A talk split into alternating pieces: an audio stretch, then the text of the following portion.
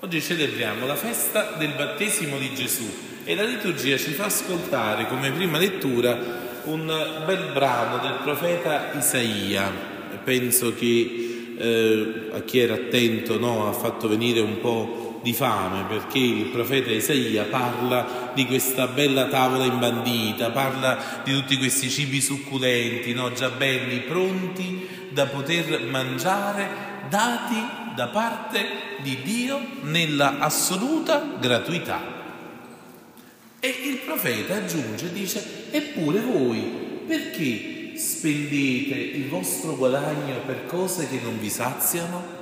Cioè perché alla fine tu ti affami e spendi tanto della tua vita quando hai una tavola imbandita e, eppure te ne vai un po' al distributore delle merendine a, mangi- a prendere cose che alla fine non ti saziano, quando invece hai un'abbondanza che invece il Signore ti ha donato. No, o voi tutti assiatati venite all'acqua, voi che non avete denaro venite, comprate e mangiate senza denaro, senza pagare vino e latte. È tutto gratis. Tutti i doni di Dio sono nella gratuità, eppure noi sperimentiamo tante volte la nostra fatica, la fatica della nostra vita, della nostra quotidianità per le cose che in qualche modo ci dobbiamo comprare, che dobbiamo vivere, che ci dobbiamo affaticare, che in fin dei conti non ci vengono da Dio, ma che dobbiamo solo spendere del nostro portafoglio senza in realtà poi essere sazi, no? perché spendete il vostro guadagno per ciò che non sazia. Quante volte noi ci troviamo in questa fatica dello spendere la nostra vita e alla fine non essere sazi. Si tratta allora di entrare in qualcosa di nuovo, di porgere, dice il profeta Isaia, l'orecchio, di porgere l'ascolto, di andare verso qualcuno, di andare verso questo Signore che fa cosa? Che ci vuole donare la sua parola. Abbiamo ascoltato come la pioggia e la neve no? scendono dal cielo non ritornano a me senza aver compiuto no? il suo effetto, così sarà la mia parola no? nei vostri cuori, non tornerà a me senza aver compiuto quanto doveva allora siamo chiamati no? davanti a questo banchetto allora a prendere posto. Siamo chiamati no, a cibarci della sua parola, ad accogliere il Signore nella nostra vita e questo lo possiamo fare perché il Signore ci vuole incontrare. E tutto questo tempo di Natale che oggi si conclude è il segno proprio di questo, del desiderio di Dio di incontrare la vita di ognuno di noi Eppure il profeta ci dice che c'è una bella separazione, no? dice perché i miei pensieri non sono i vostri pensieri, no? le mie vie non sono le mie vie, no? quanto il cielo sovrasta la terra, quanto il cielo è lontano e sta sopra la terra, così le mie vie sovrastano le vostre vie. Sembra quasi che il Signore ci dica che siamo proprio su due piani diversi non che non ci possiamo incontrare, quante volte no? pensiamo che alla fine Dio se ne sta da un lato, se ne sta da una parte e noi ce ne stiamo invece sulla terra un po' a buttare il sangue. No? Se, se casomai il Signore ci vuole fare un dono, qualche regalo, un bel miracolo, siamo contenti e altrimenti invece siamo in difficoltà.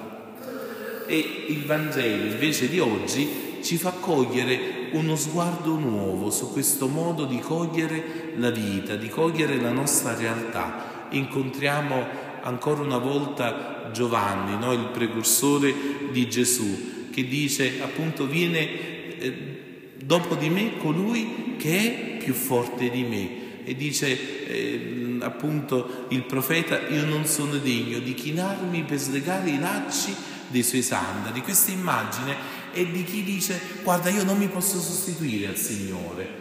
Quante volte no? nella nostra vita un po' questa tentazione ce l'abbiamo no? di sostituirci al Signore, sia nella nostra vita sia nella vita degli altri. Eppure Giovanni il Battista dice io questo non lo posso fare, c'è un posto e l'immagine dello slegare i lacci e di chi prende il posto dello sposo quando lo sposo viene meno. Eh, c'era eh, una legge al tempo eh, di Israele, che è la legge del Levirato, che per dare fecondità a una famiglia, al fratello, no? quando il fratello moriva, il fratello successivo doveva prendere in moglie no? la moglie del fratello. E questo si faceva con questo segno. Eppure Giovanni Battista dice io non posso prendere il posto dello sposo. Anzitutto ci possiamo chiedere ma di chi è il posto dello sposo della mia vita? Chi è che ha un po' in mano i lacci dei sandali della mia vita? E ancora continua Giovanni il Battista dicendo io vi battezzo con acqua, no? il battesimo di Giovanni era un battesimo di conversione, era un battesimo in cui uno fa penitenza, in cui uno vede la propria vita e dice mamma mia, si guarda allo specchio come quando ci svegliamo a prima mattina e come ci vediamo quando ci svegliamo a prima mattina? un po' rovinati. Dici mamma mia, così non posso andare bene, no? Perciò mamma si sveglia tante ore prima, prima di venire a messa, no? Perché si deve preparare, perché bisogna un po' farsi tutta la camicia di stucco, eccetera, così. E così il, il profeta eh, Giovanni dice che dobbiamo fare? Facciamo un battesimo nell'acqua, cioè io posso fare questo, no? un battesimo, l'acqua è un elemento della nostra realtà, non fa parte della nostra vita, cioè il nostro impegno nel dire Signore provo a fare meglio. E chi è, che ha, chi è che si è preso un buon proposito per il nuovo anno? C'è qualcuno che si è preso un buon proposito per il 2024? Niente proposito, niente. Dici da quest'anno voglio essere più bravo, da quest'anno voglio mangiare di meno, da quest'anno voglio... Eh, infatti uno ci prova ma alla fine non ci riesce. Tutti i buoni propositi vanno tutti in fumo. E così per questo Giovanni dice io battezzo nell'acqua, cioè sì, possiamo fare qualcosa, ma non ce la faremo mai. C'è qualcuno che battezza in Spirito Santo. E cos'è lo Spirito Santo? Qualcosa che non appartiene a noi. Lo Spirito Santo appartiene a Dio e l'amore di Dio riversato nei nostri cuori, non ci dice la parola. E allora a partire da questo Gesù cosa fa? Fa questo viaggio da Nazareth fino a fuori al Giordano dove Giovanni stava battezzando. Evidentemente sappiamo tutti che Gesù, essendo già il figlio di Dio, senza peccati, non aveva bisogno del battesimo, né del nostro in cui noi siamo battezzati, né evidentemente nel battesimo di Giovanni il Battista. Eppure Gesù cosa fa? Si mette nell'umanità, si mette tra le fila di coloro che avevano bisogno del battesimo di Giovanni, perché Dio chi è? È colui che viene a condividere la nostra umanità fino in fondo. È colui che vuole essere uomo come me e come te, che vuol far sentire che lui condivide l'ansia, le difficoltà della nostra vita, che condivide non quella fame e quella sete, e, ci, e viene a noi come la risposta per la nostra vita. E allora il popolo che si lasciava battezzare da Giovanni è l'umanità e ognuno di noi che sperimenta la fatica, che sperimenta la fame, che sperimenta l'insoddisfazione, che sperimenta il desiderio di voler uscire da una vita vecchia.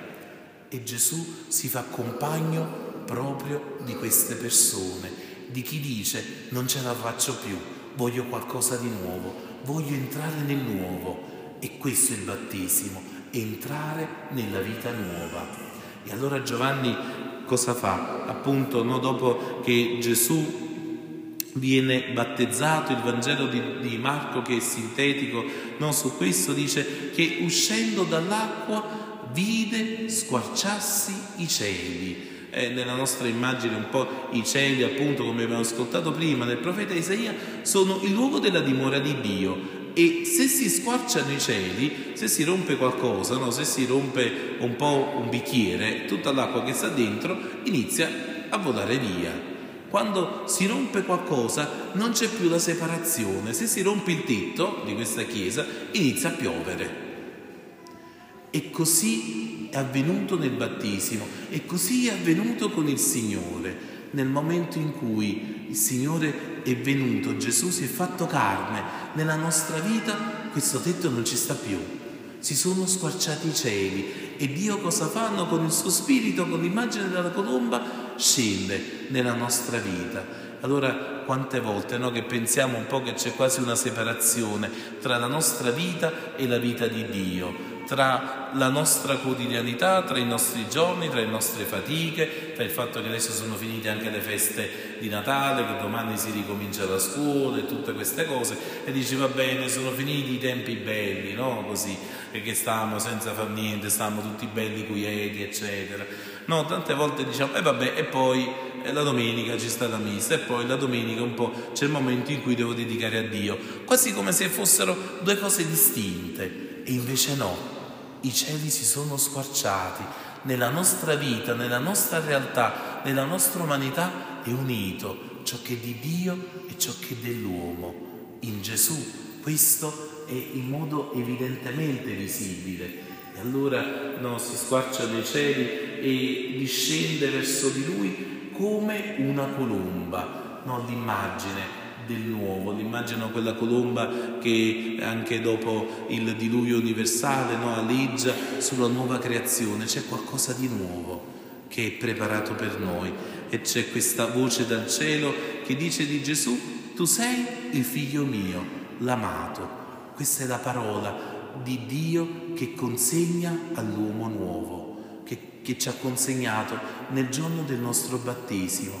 E le parole di Dio sono eterne, cioè ce le ripete sempre, non è che valgono una volta sola, il Signore continuamente desidera ripeterci questo, tu sei il figlio mio, tu sei l'amato.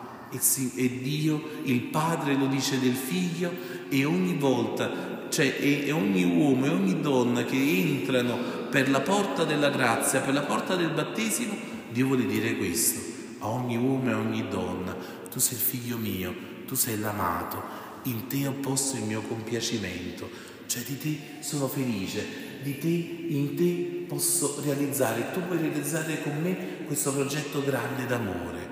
E come si fa questo? No, se non appunto come abbiamo ascoltato nella seconda lettura di quest'oggi, no, in questo conosciamo di amare i figli di Dio. Quando amiamo Dio e osserviamo i suoi comandamenti. Tutto questo poi alla fine non diventa una cosa teorica, no? una separazione tra noi e Dio che poi si unisce, diventa concretezza, diventa concretezza nei nostri giorni, nelle nostre azioni, in ogni atto che noi poniamo, se ci mettiamo quell'amore che viene da Dio, già siamo in Dio e già facciamo crescere non l'umanità nuova. Allora il Signore ci accompagni in questo giorno mentre facciamo memoria grata del nostro battesimo per poter affrettare anche il nostro cammino, lasciarci dire dal Signore chi siamo, lasciarci dire dal Signore quanto Lui ci ama, lasciarci invitare a questo banchetto abbondante che il Signore ci offre nella gratuità del suo amore. E allora Signore ci conceda di poter abbandonare le vie vecchie, la vita vecchia, i nostri pensieri, quanto sovrasta il cielo e la terra, di poter abbandonare no, tutte le nostre lamentazioni, la nostra insoddisfazione, la nostra sete, perché è venuto colui che vuole dissetarci, perché è venuto colui che vuole saziare la fame di ognuno di noi. Amen.